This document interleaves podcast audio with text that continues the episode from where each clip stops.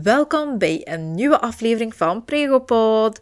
Dit is eigenlijk deel nummer 2 van uh, onze interview met vroedvrouw Tina. Dus heb je de eerste aflevering nog niet gehoord, dan zou ik dat eerst gaan doen. Dan mag je lekker verder blijven luisteren naar deze aflevering.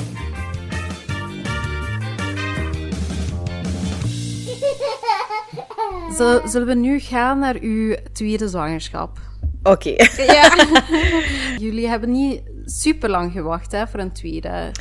Nee, dat klopt. Um, dus was dat wel? Er zit exact eigenlijk 18 maanden tussen, dus anderhalf jaar. Ja, ja. ja dat was uh, wel gepland deze keer.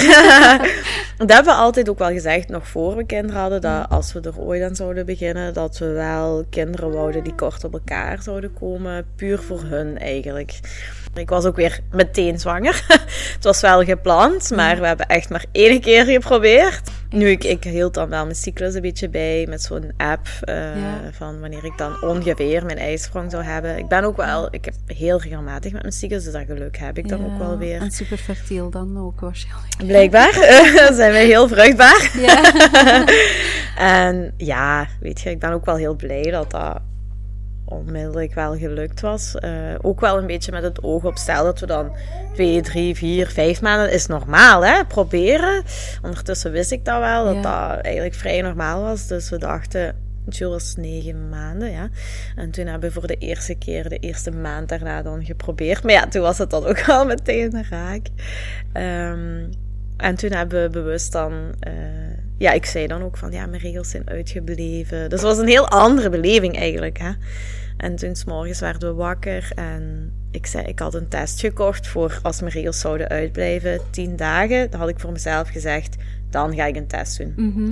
En het was ongeveer tien dagen verder en we werden wakker in het weekend. Uh, ik zeg tegen Christophe van, ja, zullen we dan de test misschien doen? Ja. En dan uh, heb ik dat gedaan met ochtendurine dan. Ja. Hè, um. Maar dat vind ik wel bijzonder. Je, je, kon zo lang wachten. Ja, want ja, toen bleek dat ik ondertussen dus zes weken eigenlijk al was. Hè. Ja. ja, ja, ja. Goh, dat vind ik wel uh, um, Ook omdat ik heel goed wist van uh, ja, je hebt dat wel vaker, dat je menstruatie wat later komt. Of als het een, om een miskraam zou gaan. Dat het een vroege miskraam is, dan ja. Voilà, dan wist ik niet dat het een... Dan wist ik niet bewust dat het een miskraam was geweest. En die beleving zou veel erger zijn dan gewoon, naar mijn gevoel, mijn regels later krijgen. Heel Begrijp je wat, ik, wat ja, ik Ja, ik snap heel goed wat je bedoelt. Ja, dus daarom dat ik dan toch wel wat gewacht had. Ja. Um, ja, en toen was het dan natuurlijk positief, heel duidelijk. Ja, Positieve test, ja. En uh, ja, we waren super blij hè, dat dat onmiddellijk gelukt was. En ja, dat was een heel andere beleving. heel andere beleving. Ja. ja. En de zwangerschap, deze zwangerschap ook goed geweest? Geen misselijkheid gehad? Nee, dat was dan weer heel anders verlopen. Ah, uh. echt waar? Had je dat verwacht of was dat helemaal... Ja, ik wist wel dat een, uh, elke zwangerschap anders is. Hè? Maar ik heb van bij Josephine dan uh, al van heel vroeg had ik heel veel menstruatiekrampen. Dat ik eigenlijk wekenlang ergens misschien gedacht heb van hm, dat gaat hier misgaan. Maar de huisarts had dan gezegd van ja, maar op zich is dat ook wel normaal, want uw baarmoeder moet voor de tweede keer uitzetten. En ik dacht, mhm. oké, als het dat is, zal het wel goed zijn. Maar ik had ook heel veel last van mijn bekken. Misschien omdat het zo snel daarna was, dat, dat zou kunnen. En ik had heel veel misselijkheid. Oh. Ik heb er nooit moeten overgeven. Uh, maar ik ben ook wel heel misselijk geweest. Heel misselijk. En lang ook? Ja, tot ja, twaalf weken. Twaalf weken, ja. eigenlijk, ja. Maar uh, ja, dat heb ik dus wel, gehad. Ja. ja. ja. En moe, ja, ook weer heel moe. En moe, ja. En na uw, uh, allee, uw tweede trimester dan, is dat iets beter gegaan? Ja, die zwangerschap is dan weer heel anders verlopen en veel meer zorgeloos. Uh, heel weinig harde buiken. Um, ja, ik voelde me echt goed eigenlijk. Alleen mijn bekken, dat was zo wel mijn bekken en mijn onderrug. Mm -hmm. En ja, s'nachts, Jules die werd af en toe nog wel wakker en moest ik die af en toe nog wel in slaap wiegen. Waardoor ik soms met een buik, een dikke buik en zo wat pijnlijke bekken wel een baby aan het wiegen was. Dus ja, in dat opzicht was het natuurlijk een heel andere beleving. Ja. Maar nee, ik, ik, kijk daar zeker niet. Ik kijk daar eigenlijk heel positief op terug. Op Josephine, de zwangerschap met Josephine, kijk ik fijner op terug dan de zwangerschap met Jules. Ja.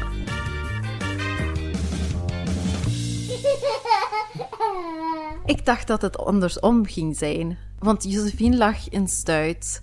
Uh, en ik zou denken, dan maak je zorgen van, ah, gaat hij nou nu niet draaien? Um, waarom draait hij niet? Uh, moet ik een kering doen? En zo van die dingen. Was dat niet... Ja, dat is natuurlijk ook geweest, maar pas veel later. Veel later. Um, dus rond 30 weken zijn we dan op de derde echo geweest. Hè? Um, en toen lag ze nog altijd in stuit. Hè? Maar de gynaecoloog had ook wel gezegd, en dat is ook wel zo, ze kan nog perfect draaien. Ja. Ik zou me nog geen zorgen maken. Maar ik had toch al een voorgevoel. Ik weet niet waarom. Ik had zo echt gevoel, want ik wou eigenlijk voor een thuisbevalling gaan deze keer. Ja. Um, en toch voelde ik al van, ja, dat gaat hier zo niet gaan. Hè. ik weet niet waarom, maar... En toen had ze gezegd van, ik wil dat je extra op echo komt rond 35 weken. Zodat we de ligging kunnen nagaan. Um, en te kijken of ze dan nog in stuit ligt. Kan, ze kan perfect gedraaid hebben tegen dan, hè. En vanaf dat moment ben ik samen met mijn vroedvrouw dan, want ik werd ook wel heel goed begeleid door mijn vroedvrouw, um, op zoek gegaan naar manieren alles heb ik gedaan. Alles om haar te You name it, I did it. Ja, echt waar. om Zelfs moxa-therapie. Yes. Echt waar? Ja, ja, ja. We geloven daar totaal niet in, maar voetreflexologie bij iemand gaan doen, moxa-therapie, en dan moest ik zelf dat thuis verder doen. Ik vond dat dikke bullshit, ja. maar ik ah, het wel gedaan. kunnen we misschien, uh, want eh, veel mensen kennen dat niet. Moxa-therapie is eigenlijk... Um, ja, je hebt een kruidenstaafje, iets achtig. Dat lijkt op een sigaar. Het ziet er echt uit als een sigaar, maar het stinkt niet zoals een sigaar. Ja. um, en je moet dat aansteken. Hè? Dus, en dan, dan heeft dat zo een, een uit, het uitsteeksel, het puntje eigenlijk, is dan uh, verhit. En dan moet je dat zo dicht mogelijk tegen je kleine teen, als ik me niet vergis, was dat, uh, van je voeten houden. Ja, daar heb je een bepaalde zo Daar heb je een bepaald drukpunt blijkbaar, dat de baarmoeder kan doen stimuleren of zoiets. Um, en dan ben ik dat bij iemand gaan doen die dat voor heeft gedaan. En Christophe moest dat dan thuis verder zetten. En dan moesten we dan s'avonds doen, of drie keer per dag of zo. Ik, dat weet ik niet meer zo precies. En dan moest je dat dus zo dicht mogelijk tegen jouw kleine teen houden. En op een gegeven moment ga je een brandend gevoel voelen. En dan moet die persoon daarmee stoppen. En dan moet hij dat opnieuw doen. En dan moet hij weer stoppen. En dan moet hij dat opnieuw doen. Dus zo drie keer. Maal drie. Maal dus- drie. Dus, drie, keer, drie keer er Mhm. Ja, niet op je huid tegenhouden, maar heel dicht houden. En dan hadden ze ook wel gezegd van het kan zijn dat de baby daar heel fel door gaat bewegen en dan zo gaat draaien. En ze bewoog ook altijd ah, heel veel daarna. Ja, ja, ah. dat was bijna niet te doen eigenlijk. En, maar ze draaide nooit. Nee. En dan heb ik uh, Spinning Babies uh, opgezocht, die website, en heel veel filmpjes over bekeken. En dan had ik zo op de grote tv thuis de YouTube-filmpjes ook van iemand die zelf ook een stuit had en dat wou laten draaien en met Spinning Babies had gewerkt, iemand uit Amerika. En dan had ik dat zo allemaal bekeken. Ik had dat allemaal gedaan. Dus ik ben ook ondersteboven op een strijkplank ja. liggen om die baby te doen draaien. Ja, ja, ja. ja, ja. allerlei oefeningen in mijn living heel grappig allemaal, maar uh, ze draaiden niet. Op dat moment zit, zit je echt wanhopig, want je wilt zo graag voor die thuisbevalling gaan. En als, ja, als ze niet draait, dan is dat ook niet mogelijk. Ja, voilà. Dat was dan meteen een nee-verhaal. Hè? Dan kon ik zelfs arbeid aan huis niet doen. Hè? Nee, nee, Ja, dus dat vond ik wel heel erg. En uh, toen ben ik naar de 35 weken echo. Uiteindelijk was ik 35 weken. Mm -hmm. Maar ik voelde dat aan mijn buik. Ja, het hoofd zit van boven, dus dat doet zo fel tegen de maag. En je voelt gewoon een harde bol zitten bovenaan. Dus ik wist wel dat ze niet gedraaid was. En de gynaecoloog doet de echo. En uh, ja, ze zegt onmiddellijk, het is niet gedraaid.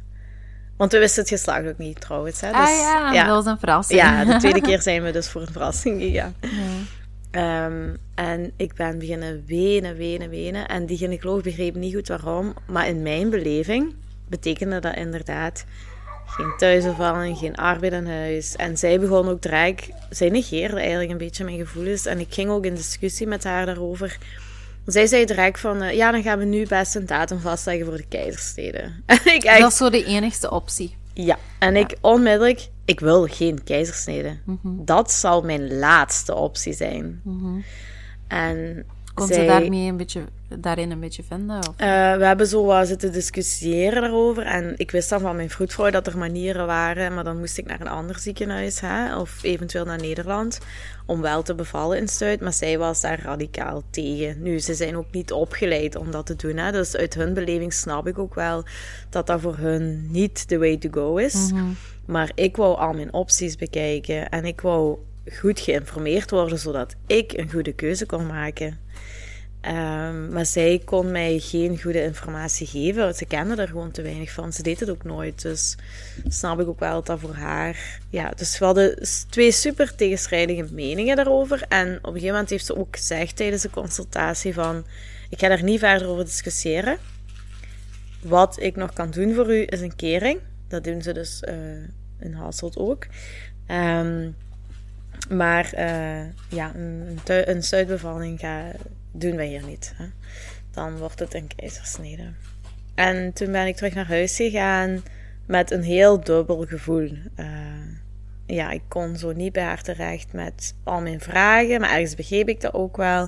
En het was vooral eigenlijk mijn vroedvrouw die mij doorheen die weken heel fel gesteund heeft en mij naar de juiste instanties heeft doorverwezen. Want ergens had mijn gynaecoloog dat ook kunnen doen. Maar ze heeft dat al niet gedaan. Hè? Maar ik vind, Tina, ja, je hebt ook heel sterk in je schoenen gestaan. Zo van, dit wil ik niet. En uh, het is mijn bevalling, hè. Het is, het is mijn ervaring die hier op uh, spel staat. En uh, voor hetzelfde geld had je kunnen zeggen... Ah ja, dan is dat zo. Dan is het een keizersnede. Voor, voor hun is dat zo vanzelfsprekend. Natuurlijk gaat het een, ehm, een keizersnede worden dan. Ja, en dat is ook wel wat heel veel mensen in mijn omgeving, vrienden, familie, ook gezegd hebben: van ja, is dat niet zo erg? Alleen niemand begreep mij daarin. Uh, behalve mijn vroedvrouw. Ik heb echt zoveel aan mijn vroedvrouw gehad op dat moment. En um, zij heeft dan gezegd van een stuitbevalling kan ook niet zomaar. Hè? Dat is ook zo. Uh, zeker niet als je het leven van je baby wilt je ook niet in gevaar brengen. Hè? Je, moet, uh, je moet daar ook alleen maar voor kiezen. Je moet aan heel veel voorwaarden voldoen om een stuit te mogen bevallen überhaupt. Hè? Dus de eerstvolgende stap was kering. Mm Wou ik dat? Wou ik dat niet? Er zijn ook heel veel risico's. Zijn. Ja, voilà. Er zijn voordelen, maar er zijn ook heel veel nadelen. Wilt je, die, wilt je dat proberen of niet? Dus dat was zo de eerste grote keuze die we al hadden moeten maken. Um, en ik had zoiets van: ik wil alles wel geprobeerd hebben, want anders ga ik mezelf dan misschien verwijten achteraf dat ik dat toch niet geprobeerd heb. En toen zijn we naar Leuven dan gegaan voor een kering, om, gewoon omdat ze dat daar echt wel heel vaak doen um, veel ervaring in hebben. Dus zijn we dan in Leuven gegaan. En ja, ze hebben dat wel geprobeerd. Ze hebben dan eerst een echo gedaan om te kijken of het überhaupt wel zinvol was om eraan te beginnen. Dus dat vond ik ook al goed. Dus ze hebben mij niet direct zo die medicatie en zo gegeven om alles in gang te starten. Ze hebben eerst een echo gedaan. En toen heeft die, um, een professor was dat, een vrouwelijke, maar ik weet echt haar naam wel niet meer. Zij heeft toen eigenlijk gezegd op dat moment van, kijk, uw baby is al ingedaald in uw bekken. Wij zien ook naast het hoofd, bovenaan dus in mijn buik, een kluwe van navelstreng. We zien niks rond de nek, of dat kon ze wel zien. Maar er was gewoon een ophoping, precies. Ofwel was het gewoon heel veel navelstreng, ofwel was het... Maar dat was vlak naast haar hoofd. Dus ze zei, volgens mij is dat de reden waarom je baby niet kan draaien, want dat zit in de weg. Uh, en ze, omdat ze dus ook al wat was ingedaald, dan moeten ze die eerst uit mijn bekken liften. En dan moeten ze die draaien. Maar door die navelstreng kluwen zou het kunnen dat dat niet lukte. Dus ze had al onmiddellijk tegen mij gezegd: normaal is het 50% kans dat het lukt, maar bij u schat ik dat lager in. Wilt je dan nog verder gaan met de kering? En dat vind ik pas, dat vind ik goede verloskunde. Ja. Dat moet een zorgverlener doen. U de opties geven, u informeren, zodat jij op dat moment nog altijd een keuze kunt maken. Ja. En toen hebben we besloten het toch te proberen. Uh, en, toen... en, wat ik ook heel fijn vind, is gewoon dat neutrale toon van dit zijn de feiten en wat wil je hiermee verder doen. Gewoon neutraal, wat je kiest is voor u. Ja, inderdaad. Ja, ja zo voelde ik mij ook. Hè. Ik voelde mij echt wel, oké, ik heb ook wel iets te zeggen. Ik mag ook een keuze maken. En ja, we hebben dan besloten ermee verder te gaan. En dan krijg je zo een spierontspanner ingespoten. Maar de bijwerking is dat je hartslag gigantisch omhoog gaat. Ja, heb ik, heb ook... dat ook meegemaakt bij Abir. Ah, ja, dat hij in stuit lag, is uh, afschuwelijk, die, die, uh, die medicatie. Allee, doet niet goed met u op dat moment. Nee, uh, want als ik, ik heb daar ook, Christophe heeft daar ook foto's van gemaakt, omdat ik zo rood zag als een tomaat. Oh. Dat was precies alsof ik een marathon had gelopen. Zo. Maar mijn hart was ook bezig met 120 per uur. Um, maar dat is dus om je baarmoeder te ontspannen. Hè? Zodat als ze de kering gaan beginnen doen en ze gaan je baarmoeder gaan ze heel fel ja, manipuleren, dat je baarmoeder niet gaat beginnen samentrekken. Want dan uh, ja, kun je geen kering uitvoeren, maar ook dan heb je meer kans dat je in arbeid gaat schieten. En je mocht ook pas een kering doen na 36 weken, zodat je nooit met een echte premature baby zit. Moest ze toch verder zetten of moest je vliezen daardoor breken. Dus dat zijn allemaal risico's dat een kering wel inhoudt. Hè. Um, Goed, dan hebben ze dat geprobeerd. Ze hebben eigenlijk drie keer geprobeerd. Drie keer ja, zelfs? Ja, uh, dus heeft mij... Omdat ze ook wel wist dat ik zo graag voor een thuisbevalling... Ik had het allemaal uitgelegd en zij heeft gezegd, oké, we proberen nog eens en nog eens. En, maar toen... Ze kreeg haar dus uit mijn bekken gelift. Dus dat was al... Yes, dat was al goed. Dan uh, kregen ze haar dwars gelegd. Dus ze heeft echt dwars in mijn buik gelegen.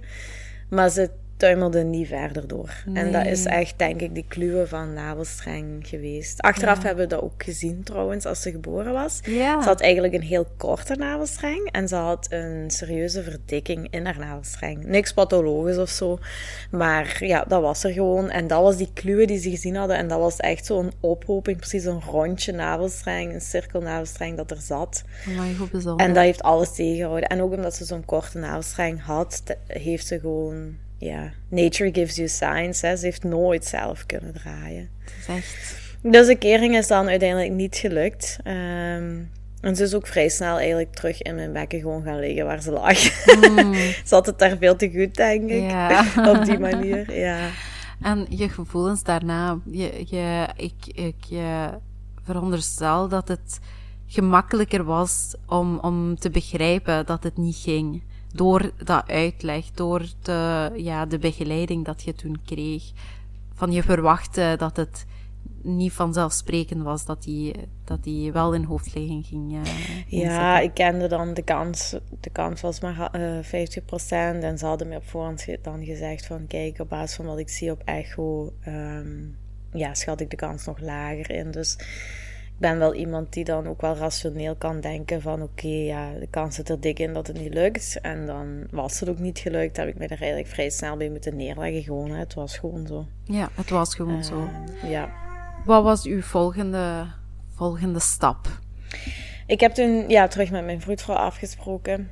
En zij zei toen van ja, uh, we hebben twee opties. Dus ofwel gaat je voor die keizersnede. Ofwel um, gaan we verder kijken voor een stuitbevalling.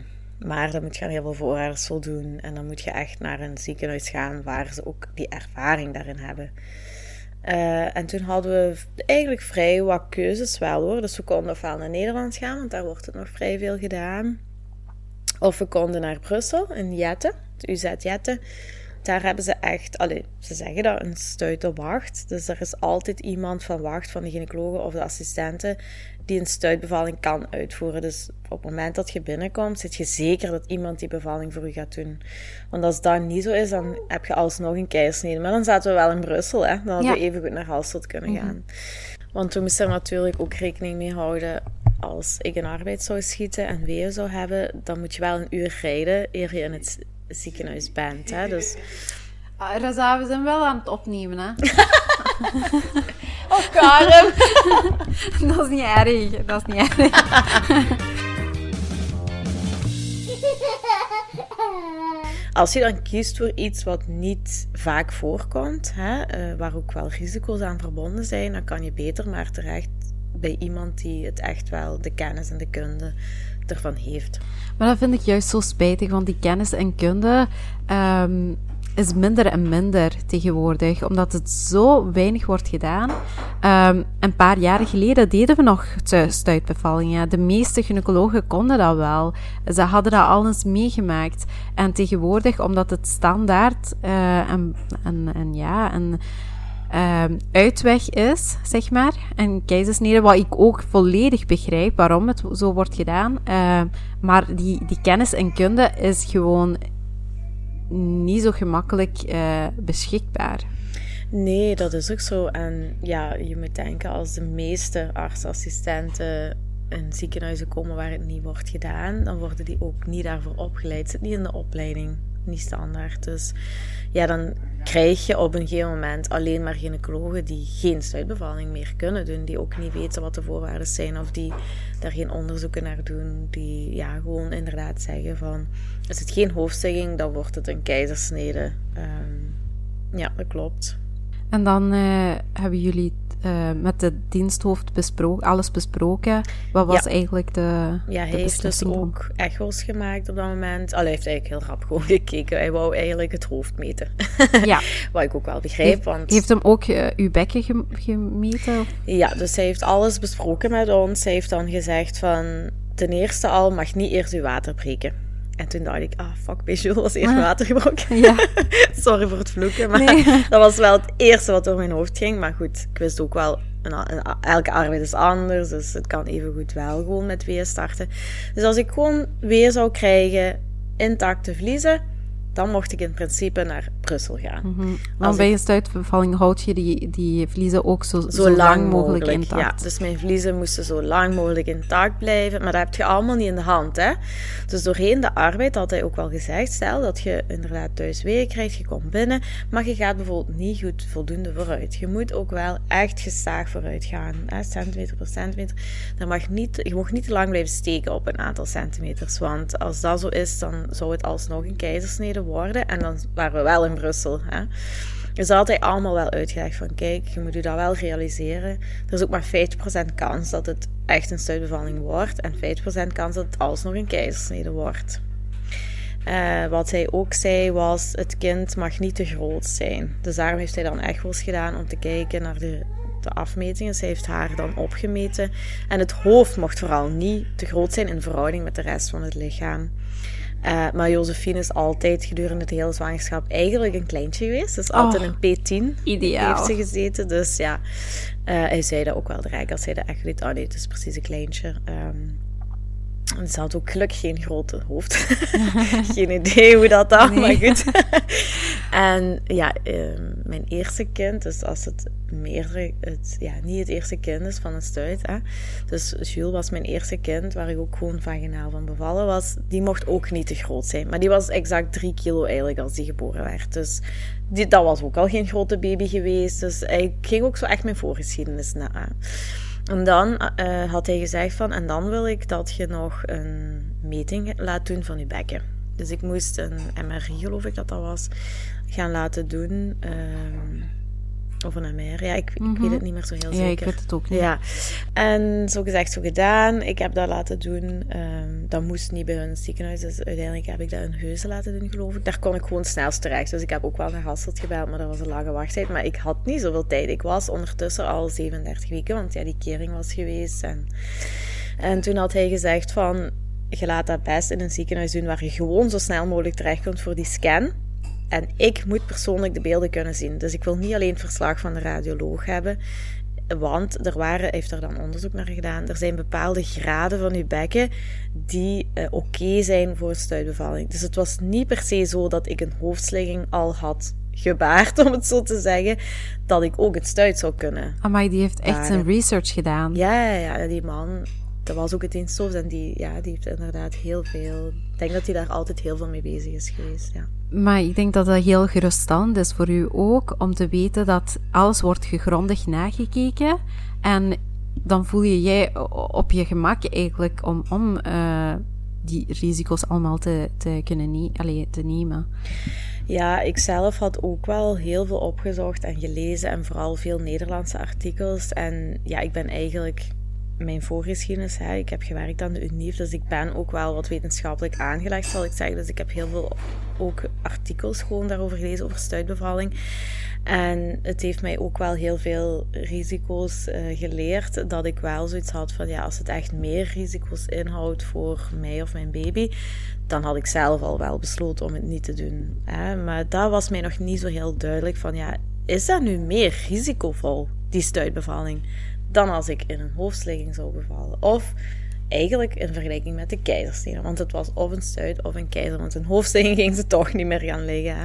Dat vind ik zo belangrijk. Want het gaat eigenlijk om uh, verschillende risico's overwegen.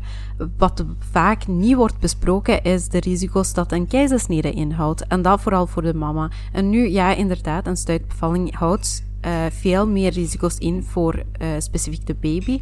Maar uh, je moet een, een, een volledige beeld kunnen zien. Um, volledig kunnen nakijken wat, wat, de risico's zijn voor de moeder en dan voor, de, voor het kind. Ja, zeker. En een keizersnede heeft ook soms nadelen voor de baby. Hè, voor de baby ten opzichte van een vaginale bevalling. En ik heb hem toen ook effectief gevraagd op dat moment van kijk, ik heb daar zelf ook al veel over gelezen en ik wil graag weten wat is uw mening of uw objectieve mening, want je hebt veel onderzoek daarnaar gedaan, je, doet het in de praktijk. Zijn er meer risico's verbonden aan een stuitbevalling dan als ik voor die keizersnede zou gaan? En toen zei hij tegen mij: Als jij al die voorwaarden respecteert die ik u opleg, als we die scan hebben gedaan en dat blijkt goed te zijn, zijn er niet meer risico's dan als je gewoon in hoofdstegging zou bevallen. Dan zijn de risico's gelijk. En toen had ik wel zoiets van: oké, dat is een heel andere insteek. Hè? Maar ik moest wel die voorwaarden respecteren. Je moet ook niet zomaar voor een stuitbevalling gaan. Hè? Nee. En dan heb ik die scan nog laten doen op 38 weken. Heel spannend, want op 38 weken kun je ook gewoon bevallen. Dus, of in arbeid gaan. Hè? Dus uh, nu, de natuur heeft mij dan toch wel die tijd gegeven. Uh, eh, 38 weken de, de scan gedaan. Ik heb hem ook specifiek gevraagd. De beelden moeten bij mij terechtkomen. Ik moest hem die mailen. Dus ik mail hem die door en s'avonds kreeg ik een mailtje terug.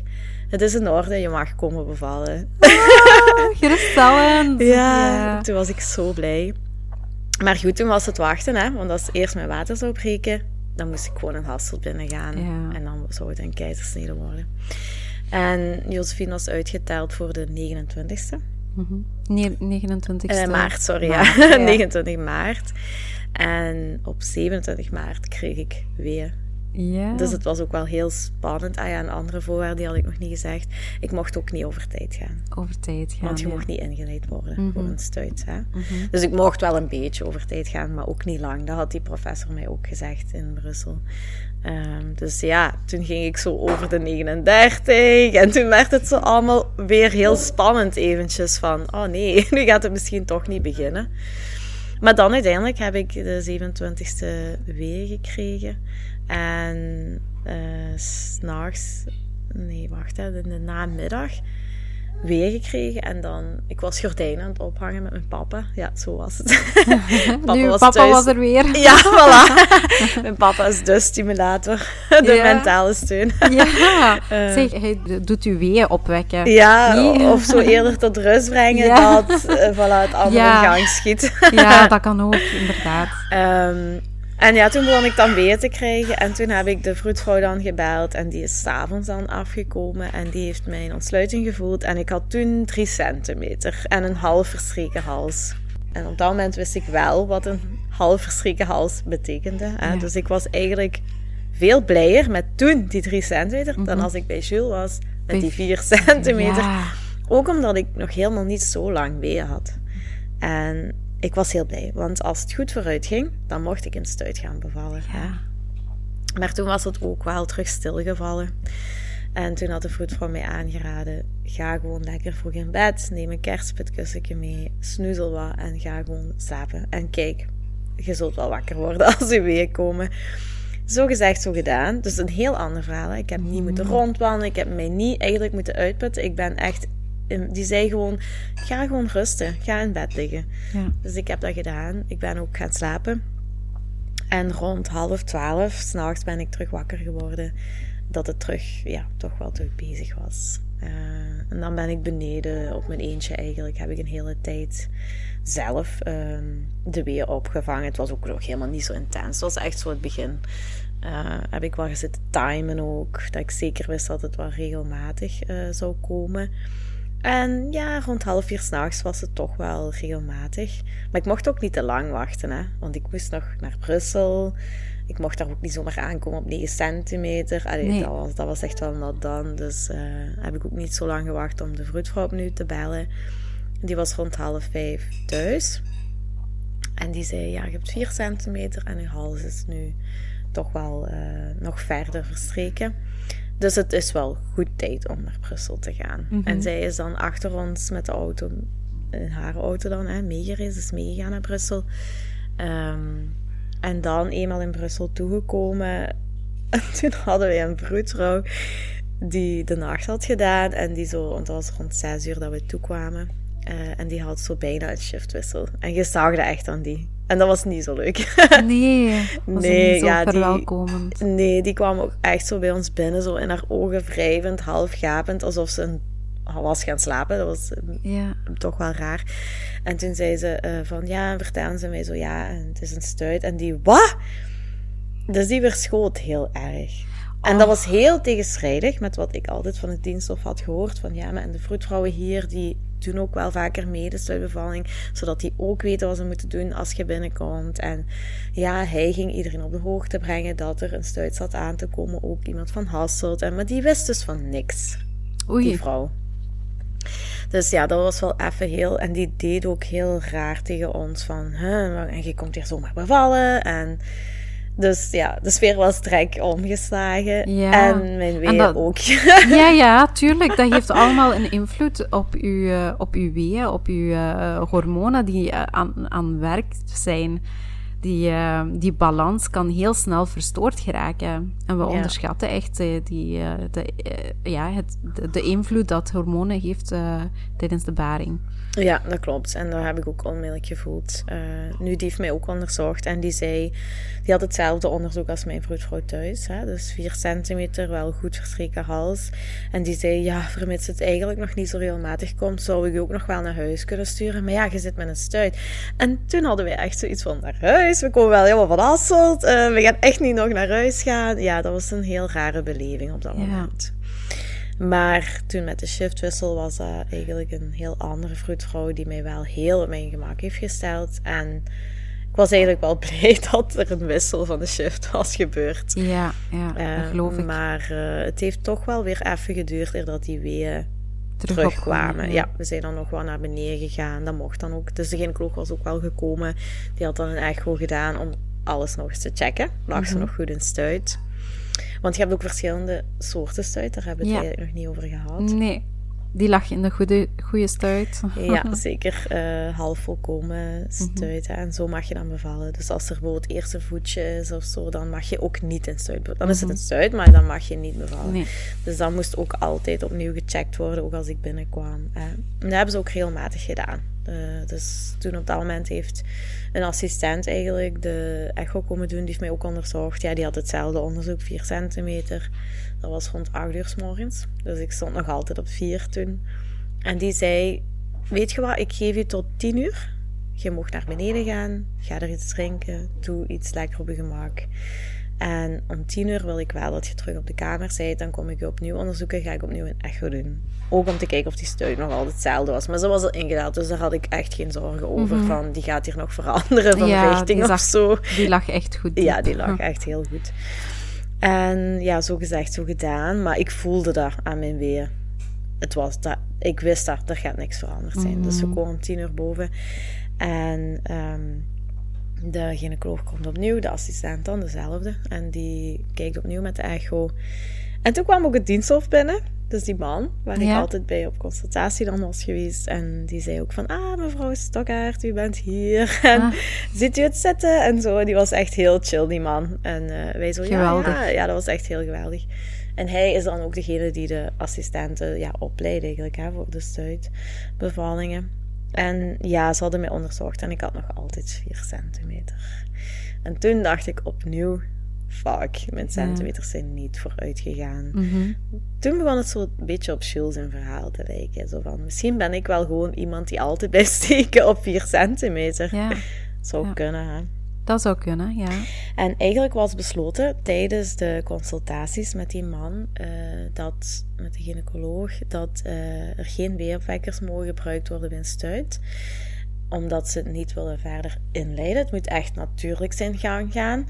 En eigenlijk was er ook afgesproken, ja, ik wou heel graag zonder epidurale bevallen, maar hij had ook liever dat ik wel een epidurale nam, zodat ik al een ingang, een verdoving had, voor moest het uiteindelijk een keizersnede worden. En stel dat op dat moment snel moet gaan, dan moeten ze niet nog u gaan prikken of helemaal een staap gaan doen, nog erger. Hè? Ja.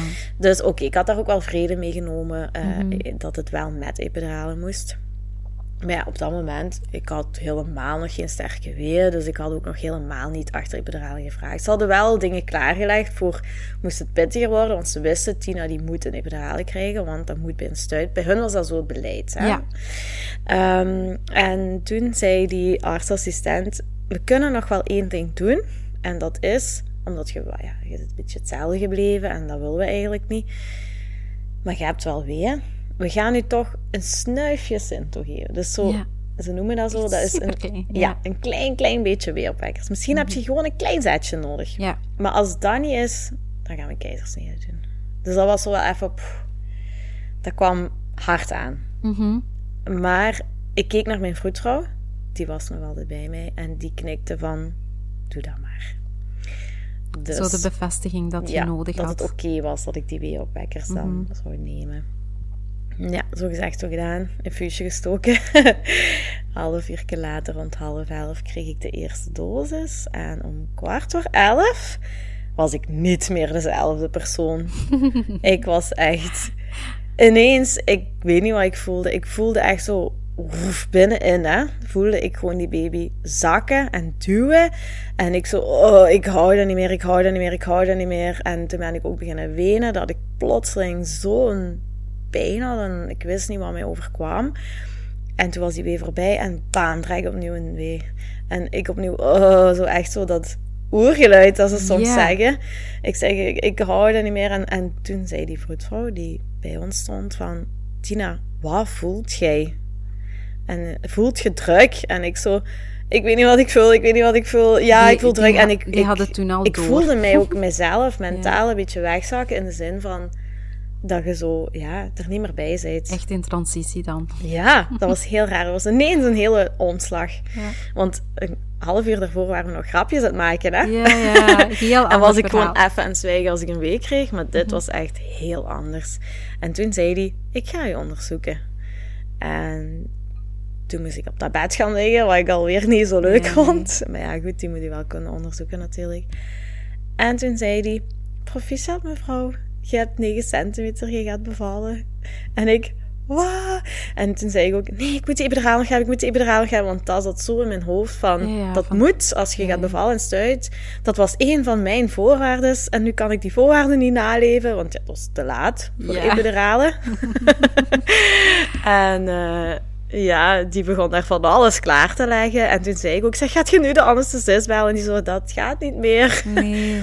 En uh, ja, dan wordt uw bed omhoog gezet en dan wordt de bevallingsbed van gemaakt. En ik weet niet, ja, ik heb dat allemaal weer niet zo meegemaakt. En ik weet alleen nog dat ik echt in paniek was. Tuurlijk. Want ik wist even echt niet van, kan ik dit wel? Ik heb voor een stuit gekozen en kan ik dit wel? Toen was ik wel even heel ongerust. En toen, het enige wat ik nog weet is dat ik links van mij mijn vroedvrouw haar hoofd zag en rechts van mij mijn man zijn hoofd. En dat die allebei naar mij aan het knikken waren van je gaat dat kunnen en we gaan het doen en dat gaat lukken. En ik weet nog dat mijn vroedvrouw ook zei, kijk naar mij. En dat doe ik ook zo vaak bij mijn mama's als die in arbeid zijn. Kijk nu eens naar mij. Ja. Rustig ademen. Je gaat dat kunnen. En toen heeft hij mij... Ja. ja. toen heeft hij mij eigenlijk heel op mijn gemak gesteld. En de vroedvrouw die erbij was, dat was ook wel echt het heel lieve. Die heeft mij ook echt zo je zegt van Tina, uh, dat gaat hier goed komen, je gaat dat kunnen, je kunt meer dan je denkt. Ehm, en voor ik het wist stond er twintig man in mijn kamer, want ja, ja, ja iedereen wou die Dat is echt een show. Ja. ja. Uh, heel veel kinderartsen ook en kinderartsen in opleiding. -hmm. uh, ja, dat is dan mijn man achteraf verteld, want ik heb dat niet zo meegemaakt. Maar hij vond dat wel heel storend. Ik heb dat eigenlijk niet zo in mijn hoofd meegemaakt van oké, okay, daar stond heel veel volk. Dat heb ik eigenlijk zelfs niet opgemerkt, maar hij wel. Hij zegt dan nu nog altijd dat hij dat heel vervelend vond. Ja, ja en toen ehm, heb ik eigenlijk niet zo lang moeten persen, een kwartier. En uh, toen was ze geboren. Ja. En, zot, hè? Ja, heel zot. ik wil terugkomen op het uh, persen en, en eigenlijk uh, wat ze allemaal doen tijdens het persen. Want het is een beetje anders dan, dan een, een, um, een bevalling in hoofdligging. Waarbij, allee, vaak in de, in de ziekenhuizen wordt er actief um, hands-on uh, de bevalling gedaan. Dat eerst hoofdjes steunen, dan de schouders laten, geboren laten worden, dan het lichaam opvangen. Bij een uh, stuitbevalling is het in principe hands-off. Hebben ze dat bij u wel nageleefd? Ik heb altijd gedacht dat dat zo was, maar toen ik dan in mijn derde jaar van de opleiding, dus nu recentelijk eigenlijk, uh, les kreeg van die vroedvrouw, dat, die toen mijn vroedvrouw was, mijn ah, persoonlijke ah, vroedvrouw die erbij was, uh, was ook een docente van mij. Uh, en een derde jaar heeft hij dus een, een, een, blok, een vak. En toen heb ik, heeft het zo heel even daarover gegaan. En toen heb ik aan haar gevraagd van, hoe was het eigenlijk? Want ik zelf vind dat ook wel jammer. Ik heb dat zo niet heel bewust al ja, meegemaakt. Omdat je zo in trance bijna gaat als je dan die felle ja. weer hebt. En toen zei ik van, heeft hij dat hands-off gedaan? En toen zei ze, ze wou er de hele tijd aankomen, maar ik heb ze heel veel boze blikken gegeven dat ze eraf moest blijven. En ze zat daar blijkbaar, dus dat was een assistent die mijn bevalling heeft gedaan met de diensthoofd naast haar. Hè. En uh, blijkbaar heeft ze er de hele tijd er wel aan willen komen, maar heeft ze niet gemogen van mijn vroedvrouw. Van uw vroedvrouw, oh, geweldig. ja, en toen de stuit kwam, ja, die zijn zo geneigd inderdaad met hands-on te gaan. Hè? Ja, ja. Maar inderdaad, je moet zo lang mogelijk hands-off. En ook toen ik dan die perswee vrij snel had, hè, de vroedvrouw zei ik heb 9 centimeter, maar eigenlijk vrij snel daarna ja, ben ik gewoon naar 10 gegaan, had ik perswee uh, werd dat bed omhoog gezet. Uh, en ik mocht niet persen, want je moet bij een stuit zo lang mogelijk. De stuit moet op de bekkenbodem liggen, bij ja. spreken. Die moet er gewoon zelf uitvloepen. Ja. En je mocht zo lang mogelijk niet persen. Dat heb ik wel ervaren als moeilijk. Mm -hmm. Dat was, ik voelde persweeën en je moet die wegblazen. Wegblazen. Dat ja, vond ik het allermoeilijkste. En dan op een gegeven moment ja, dus ze zeggen de hele tijd wegblazen, wegblazen. En dan ik, ik was zo alleen maar geconcentreerd op dat blazen. En dan plotseling zei ze, ja, nu mocht je persen. En dan was dat zo, wow, dan moest ik zo'n eerste klik maken. Ja. om te persen, wat ik ook niet zo gemakkelijk vond. Maar ja, uiteindelijk is ze wel heel vlot geboren. Ja. heel mooi om te horen dat het toch wel uh, hands-off uh, werd gedaan. Ja. Um, ik heb maar één keer hier in België een stuitbevalling gezien. Ook zo super... Um, Um, ja, echt een, een, theater dan. Hè. We stonden daar voor de show. En, uh, maar dat werd inderdaad interventies toen gedaan. Nu, de gynaecologen waren ook meer op hun gemak, omdat ze wisten vanuit mijn scan dat de afmeting en de proporties oké waren. Hè? Dus ze hadden er ook wel, denk ik, heel veel vertrouwen in dat dat wel mhm. goed zou gaan. En uh, ze hebben dan ook een knipje gezet, omdat dat ook een van de dingen zijn die moeten tijdens een stuitbevalling. Um, en ik had eh, ja, een litteken, want ik was bij Jules ook geknipt. En een litteken geeft niet mee. Dus ze hebben dan... Maar ze heeft gezegd achteraf van... Ik heb een kleiner knipje gezet. Eigenlijk de helft van het litteken dat ik al had. Dus het was echt iets van niks. Dat was ook heel snel genezen. Ik denk dat ik ook maar een paar draadjes had. Zo. Ja, dus op zich was ik daar ook wel heel oké mee. Dat er geknipt was geweest. En... Um, ze is heel snel geboren. Ja, heel, heel snel Maar uh, ja, ze had zo'n korte navelstreng dat ze is wel op mij gelegd, maar we wisten ook niet wat het was. Ja. Dus het was ook super bijzonder. Maar je zit daar niet mee bezig. Nee. Je, je, krijgt die baby op je en je zit zo blij. Die ontlading, ze is eruit geraakt. Ja, en het maakt uiteindelijk helemaal niet uit. En ze had ook wel een heel klein hoofd. Ja? ja, want ik weet nog dat ik, dat ik zei, ik weet niet hoe dat kwam. Op dat moment zei ik tegen mijn eigen vroedvrouw dan van... Die heeft zo'n klein hoofd. Heeft hij wel alle hersenen? Echt waar? Ja. Dat zeg je letterlijk. maar natuurlijk was het allemaal oké, want alle echo's hebben altijd uitgewezen dat ze... Ja, ze, moest gewoon zo geboren worden. Ja, ja, ja. En toen um, zeiden ze dan van, ja, wil jullie het geslacht weten? En wij zo, ah ja, dat is waar ook. We weten nog niet wat het is. En een minuut later is ze... En wij zo, ja, ja, dat willen we. En toen wouden ze haar, de vroedvrouw dan, hè, die bij de bevalling was, die wou haar optillen.